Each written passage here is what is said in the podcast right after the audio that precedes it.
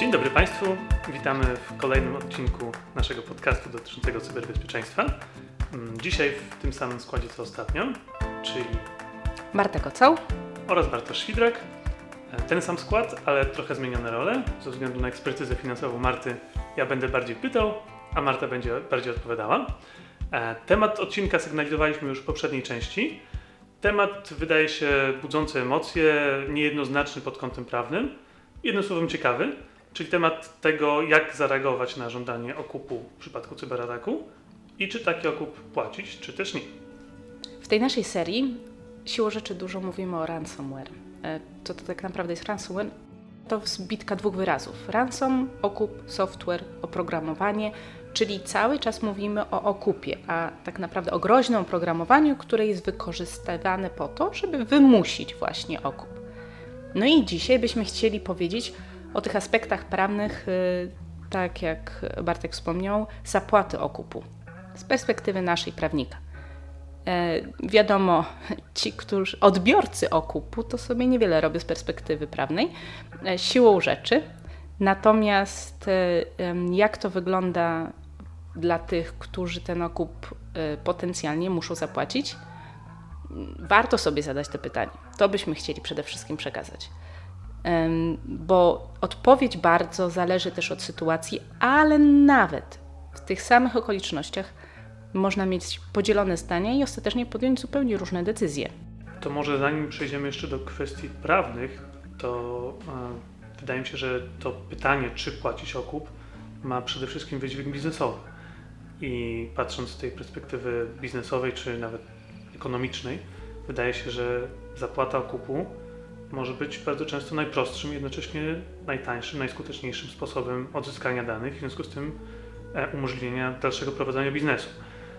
Patrząc na to od strony takiej racjonalnej, można przyjmować, że zapłata okupu powinna z automatu przynieść pożądany efekt, czyli przywrócenie stanu sprzed ataku. E, I na tym też powinno, wydaje się, zależeć samym hakerom, no bo jeżeli firmy będą wiedziały, że e, zapłata okupu przyniesie pożądany efekt, no to będą pewnie bardziej skore do tego, żeby płacić również w przyszłości. Tak, no to jest troska o tą reputację hakerów, ale reputacja to nie jest tylko problem tej jednej strony hakerów. Płacący też mają swoją reputację, a ich reputacja płacącego idzie jako sygnał na rynek, że jesteśmy łatwym celem ataków i na dodatek bardzo chętnie e, zapłacimy okup. To teraz będzie szło z ataku firmą. E, To jest bardzo ciekawe w kontekście e, w tym roku opublikowanych wyników e, firmy Cyber Reasons w ich raporcie odnośnie właśnie ransomware. Tam przykładowo na próbie, dużej próbie specjalistów e, cyber security w skali globalnej wychodzi, że 80% podmiotów, które zapłaciły okup po raz pierwszy, będzie ponownie zaatakowanych przez hakerów. Dodatkowo to jest prawie 70% będzie zaatakowanych w ciągu e, najbliższego pierwszego miesiąca od ataku. E, I to z żądaniem wyższego okupu niż przy pierwszym razie. A to nie jest odosobnione, to nie są odosobnione dane Secret Service za 2021 z kolei podaje bardzo podobne liczby. To rzeczywiście dość ciekawe statystyki, ciężko z nimi dyskutować w kontekście tej skuteczności e, związanej z zapłatą okupu. Mm, Natomiast wydaje mi się, że robiąc sobie taki rachunek kosztów i strat e, związanych z atakiem i z ewentualną zapłatą okupu, nadal będziemy mieli do czynienia z pewnymi sytuacjami, kiedy mimo wszystko e, taką zapłatę okupu można rozważać. Na przykład w sytuacjach, kiedy atak e, zagraża istnieniu całego przedsiębiorstwa. Może też być tak, że w niektórych sytuacjach taki atak hakerski będzie w ogóle scenariuszem z kategorii dosłownie życia i śmierci. Na przykład, gdy y, unieruchomi strategiczną infrastrukturę z obszaru ochrony zdrowia. Mieliśmy zresztą em, jasny i konkretny przykład tego typu działania. W zeszłym roku e, mieliśmy do czynienia z e, bardzo głośnym i bardzo e, dużym atakiem na irlandzką służbę zdrowia, kiedy na chwilę tak naprawdę wszystkie usługi zdrowotne w Irlandii zostały praktycznie wstrzymane w związku właśnie z mm, cyberatakiem. No i wydaje się, że w takiej sytuacji e, ten rachunek e, kosztów i strat wskazuje jednak być może na to, że warto rozważyć zapłatę okupu. Tak, tylko że to wszystko jest przy założeniu takim, że cały czas mówimy o hipotezy, przynajmniej taką mamy, że jeżeli zapłacimy, no to odzyskamy dane. A e, fakty niestety, czy statystyki przynajmniej, te, które są oficjalne, niestety trochę temu przeczą. E, zapłata kupu wcale nie gwarantuje odzyskania danych, a może nawet trochę inaczej, dostępu do tych danych. Z tych badań, o których mówiliśmy kiedyś z Sofosu, e, na przykład wynika, że e, dane odzyskuje te, po zapłacie okupu zaledwie nieco ponad 60% firm. Natomiast to nadal nie jest to zawsze pełne przywrócenie stanu sprzed ataku. Takim stanem, czyli odzyskaniem pełnego, właśnie to co mówiłam, dostępu do danych, y, cieszą się, przynajmniej według tych statystyk, cieszy się zaledwie 9% firm. Tu w ogóle możemy sobie jeszcze powiedzieć o dość takiej nowej taktyce tak zwanego podwójnego wymuszenia. To znaczy kwestia samego odzyskania zaszyfrowanych danych to jest jedno, ale bardzo często e, hakerzy ostatnio nie tylko szyfrują dane, ale również szantażują przedsiębiorców e, ewentualnym ujawnieniem czy użyciem takich danych. Także sama kwestia odzyskania danych czy posiadania jakichś backupów, które pozwalają rzeczywiście takie dane odzyskać, niewiele może pomóc w sytuacji, kiedy e, spotykamy się z taką sytuacją właśnie szantażu dotyczącego ujawnienia czy, czy wykorzystania dalszego tych danych, które zostały przejęte przez hakerów. No i w takiej sytuacji de facto trudno znaleźć inne rozwiązanie niż albo po prostu zignorowanie, albo zapłata okupu, bo wydarzyło się to i, i te dane są w kontroli hakerów. Natomiast mimo wszystko, nawet w takiej sytuacji nie można tak całkowicie zignorować względów e, etycznych, moralnych. E, mimo wszystko, patrząc na zapłatę okupu, trzeba zdawać sobie, trudno sobie nie zdawać tak sprawy z tego, do czego te środki, które płacimy jako okup, służą. One co robią? No, finansują działalność hakerów. To jest coś, co ich sposób na zdobycie funduszy, a wiadomo na co te fundusze pójdą na dalszą działalność przestępczą. E, natomiast e, trzymając się perspektywy prawnika, widać to bardzo naocznie w, takich, w takim praktycznym problemie, to znaczy jak technicznie zrealizować płatność tego okupu. Jak podmiot, który jest e, zaatakowany, ma to zrobić. Co oczywiste, nie robi się tego zwykłym przelewem bankowym. Po pierwsze, hakerzy sami się na to nie zgodzą, bo to jest łatwa, łatwy sposób, żeby ich namierzyć. No ale po drugie, de facto żaden bank się nie, bank się nie podejmie takiego e, e, przelewu. Między innymi naruszałby e, ustawę o przeciwdziałaniu e, praniu pieniędzy oraz finansowaniu terroryzmu, czyli AML, E, przyczyniając się potencjalnie do finansowania terroryzmu, a na pewno przyczyniając się do finansowania przestępczości. No właśnie, e, wspominałaś o praktyce. E, ciężko zrobić to przelewem bankowym. W tym prawdziwym życiu proces zapłaty okupu też jest trochę bardziej skomplikowany niż to filmowe wręczenie walizki z banknotami hakerom. Zazwyczaj w ogóle nie płacimy zresztą bezpośrednio hakerom, chociażby właśnie z racji wspomnianego AML-u zapłata odbywa się w zasadzie wyłącznie w kryptowalutach w praktyce, a tych przedsiębiorcy zwykle nie mają wśród dostępnych e, sobie na bieżąco środków.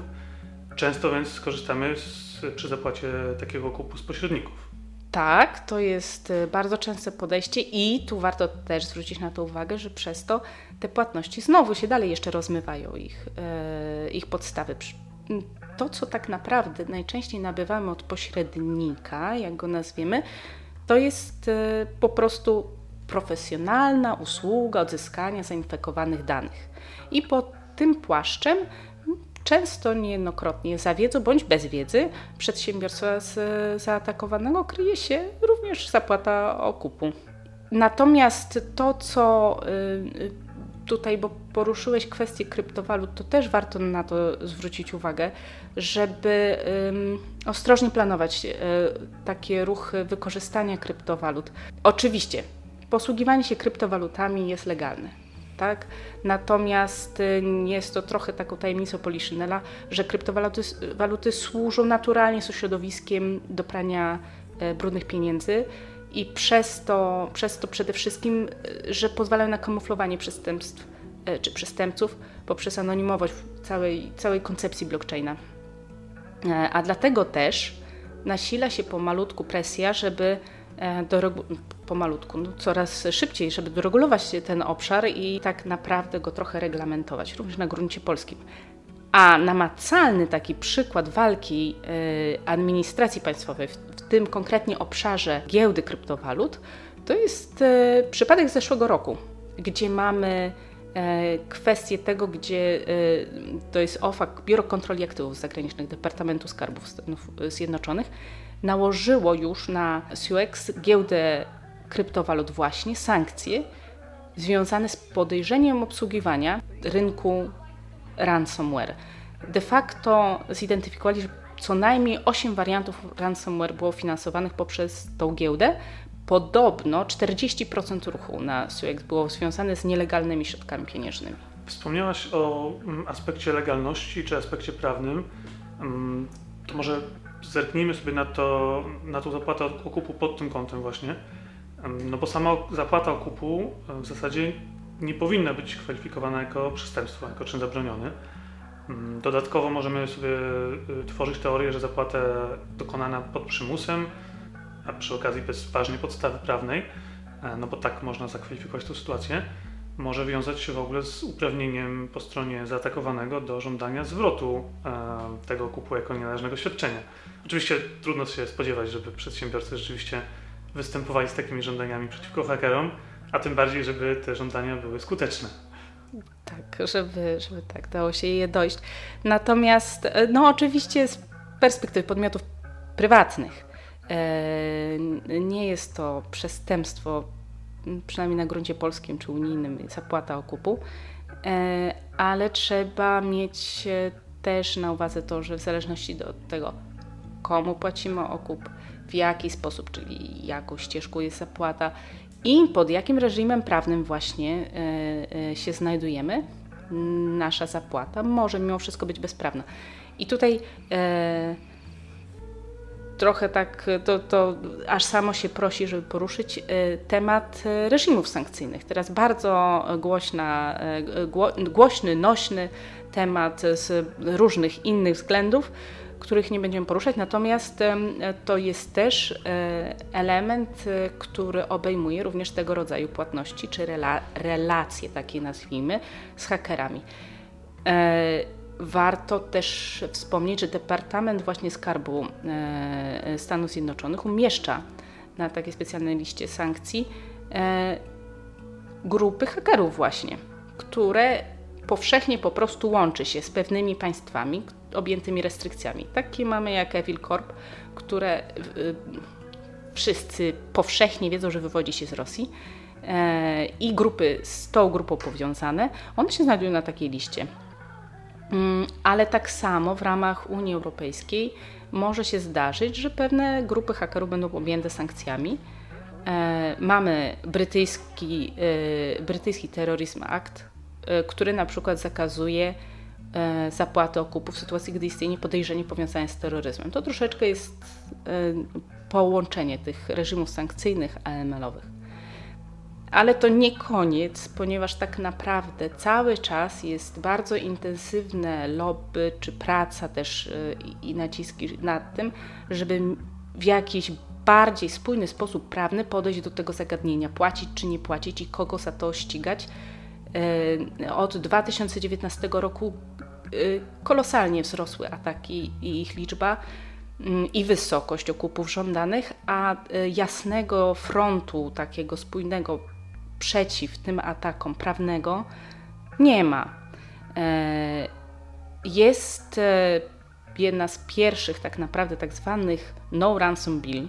To jest, to jest ustawodawstwo Północnej Karoliny i ono mówi właśnie o no ransom bill, czyli zakaz płacenia okupu, tylko że ono odnosi się do podmiotów publicznych. Prywatne oczywiście są zawsze mile zachęcane do tego, żeby też nie płaciły, natomiast nie jest to im zabronione przez, y, przez to, to, to ustawodawstwo. Są już regulacje, które nakazują zgłaszanie takich przypadków, czasem występowanie o zgodę na, na zapłatę okupu. Jest też bardzo ciekawa, wciąż jeszcze procedowana ustawa, która mówi w stanie Nowy Jork, która ma potencjalnie zakazać zapłaty okupu i teraz już nie tylko podmiotom publicznym, co na przykład też w Pensylwanii się pojawiło, ale również podmiotom prywatnym. Zobaczymy, jak to dalej pójdzie. Jeden z, inicja- z inicjatorek e, w Senacie mówi, że de facto być może nie będzie to ten ostateczny kształt, bo on jest rzeczywiście drastyczny, ale przynajmniej rozpoczniemy dyskusję, jak to uregulować prawnie. Wspomniałaś o Stanach. Rzeczywiście te, te, te, nowe, te nowe legislacje, te plany legislacyjne brzmią dość ciekawie i są takim zdecydowanym krokiem naprzód. W kontekście Stanów można wspomnieć o też nie tak dawnym przypadku miasta Baltimore, gdzie w 2019 roku komputery magistratu zostały zainfekowane właśnie złośliwym programowaniem i tam władze miasta zostały poproszone o wpłacenie około 75 tysięcy dolarów w zamian za odzyskanie danych. No i z różnych powodów e, władze miasta wtedy odmówiły, co można powiedzieć przyniosło wręcz katastrofalne straty finansowe, bo poprzez wstrzymanie pracy całego, e, całej infrastruktury różnych placówek, departamentów, Łącznie szacuje się, że miasto straciło ponad 18 milionów dolarów w ciągu jednego roku. I wracając na chwilkę do, do tego aspektu ekonomicznego, no to wydaje się, że e, w tym przykładzie decyzja o odmowie zapłaty okupu była jednak ze wszechmiar nieprawidłowa od strony ekonomicznej.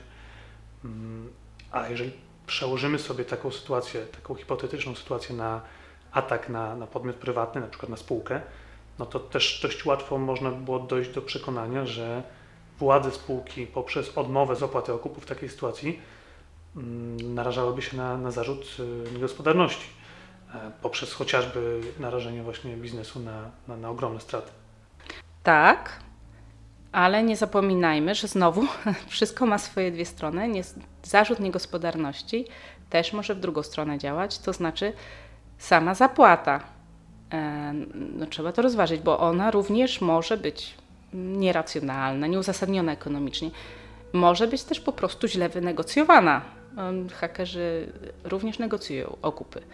E, w dużej mierze e, będzie to po prostu zależeć od oceny biznesowej tego zarządu, jaką przyjmie metodę i jak ją uzasadni, czy będzie ona na tyle rozsądna właśnie ekonomicznie, żeby uniknąć tego zaszutu niegospodarności. Chociaż tutaj trzeba pamiętać, że mm, ta rozsądność ekonomiczna powinna być w takiej sytuacji badana z perspektywy spółki, a nie ogólnego dobra społecznego, no bo w kontekście funkcjonowania tego konkretnego biznesu, tej konkretnej spółki będą rozliczani właśnie poszczególni członkowie zarządu. Będą rozliczani również na podstawie przepisów AML i regulacji sankcyjnych, tego wszystkiego, co wcześniej wspomnieliśmy. Natomiast, e, co e, może warto trochę e, krok wstecz zrobić, to sam fakt tego, że nastąpił już atak i nie ma na to planu awaryjnego, czyli że my jesteśmy na etapie dyskusji płacić czy nie płacić okup, to tak naprawdę już jest sygnał, że zarząd nie dopilnował czegoś wcześniej, nie miał odpowiednich procedur bezpieczeństwa. To brzmi okrutnie, bo rzeczywiście nie zawsze nie na wszystko można być gotowym, ale widać też niestety w samych statystykach, które mówią za rok 2021, że mm, konsekwencją ataków, konsekwencją e, nawet zapłaty okupu i odzyskania danych jest jeszcze jedna rzecz. To jest kolejna liczba, 35% wychodzi z tych badań za 2021 rok. 35% e, zaatakowanych firm musiało jeszcze się zmierzyć z jedną rzeczą, czyli rezygnacjami wśród managementu, e, e, wśród zarządów. W kontekście tych regulacji sankcyjnych i aspektu prawnego, publicznego, wydaje się, że możemy się też zgodzić co do tego, że jeżeli już rozważamy zapłatę okupu, czy jeżeli już płacimy okup, to dobrze jest taką informację przekazać odpowiednim organom ścigania. Chociaż coraz częściej hakerzy wprost zastrzegają, żeby tego nie robić, czy grożą konsekwencjami w przypadku, gdyby się to zrobiło. Mm, można też e, trochę na zachętę w kontrze do tych e, wszystkich strasznych statystyk podać przykład e, też jednego z większych ataków w ostatnim okresie, ataku na Colonial Pipeline. Tam spółka zapłaciła hakerom okup, uznając to, o czym mówiliśmy, że straty związane z paraliżem przepływu ropy w tym przypadku byłyby trudne do oszacowania, byłyby trudne do zaakceptowania. Natomiast z pomocą Departamentu Sprawiedliwości Stanów Zjednoczonych udało się e, następnie przejąć większość tych bitcoinów, którymi e, okup został zapłacony, e, no i e, zwrócić spółce tak naprawdę, tak? Więc to jest, e, to jest jakaś, jakiś dodatkowy argument, jak można z takiej sytuacji wybrnąć. No właśnie, zaczęliśmy od pytania, czy płacić okup, czy też w jaki sposób zachowywać się, jeżeli mierzymy się z żądaniem zapłaty okupu. To jakie mamy konkluzje w tym zakresie? Konkluzje są, chociaż nie jest to prosta odpowiedź. Pozostaniemy niestety na tym pierwszym wniosku, że można nawet te same sytuacje różnie oceniać. Natomiast y, chyba tak w pokrótce y, podsumowując, m, warto po prostu wymienić te wszystkie perspektywy, które naprawdę żadnej z nich nie można bagatelizować, tak jak rozmawiamy. I zarówno ekonomiczne, rachunek zysków i strat. Mówimy o biznesie, nie można tego pomijać. Ale też mm, warto mieć na względzie etyczną. E, I to z dwóch stron, bo z jednej strony oczywiście mówimy o finansowaniu przestępczości, ale z drugiej strony mamy to, co wspominałeś, sprawy życia i śmierci. E, no i o, wreszcie to, co nam koszula bliska ciału najbliższe, czyli perspektywa prawna. I trzeba, e, analizując wszystkie takie przypadki, e, mieć w tyle głowy kwestie sankcji, AML-a, niegospodarności, ustawodawstwo no ransom, e, bo w zależności od tego, pod jaki reżim wpadniemy i ono może nas potencjalnie w którymś momencie dotyczyć. I w tym wszystkim trzeba powiedzieć, że no nie, ostatecznie musi zapaść decyzja, płacić czy nie płacić, i za tą decyzją e, po prostu będzie stać konkretny człowiek. Pewnie będzie to zarząd. E, I to on po prostu, biorąc wszystkie te aspekty pod uwagę, musi wiedzieć, co przeważyło za tym podejściem i mieć na podorędziu uzasadnienie dla tej swojej decyzji. I z tą myślą Państwa zostawimy e, na dzisiaj. Dziękujemy serdecznie za uwagę. Zapraszamy na kolejne odcinki. Dziękuję Marta Gocał, oraz Bartosz Świdrak. Do usłyszenia. do usłyszenia.